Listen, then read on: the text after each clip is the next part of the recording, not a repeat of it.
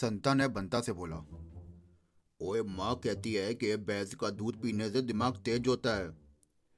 ओए, माँ बेवकूफ़ बनाती है। अगर ऐसा होता तो भैंस का बच्चा साइंटिस्ट ना बन जाता।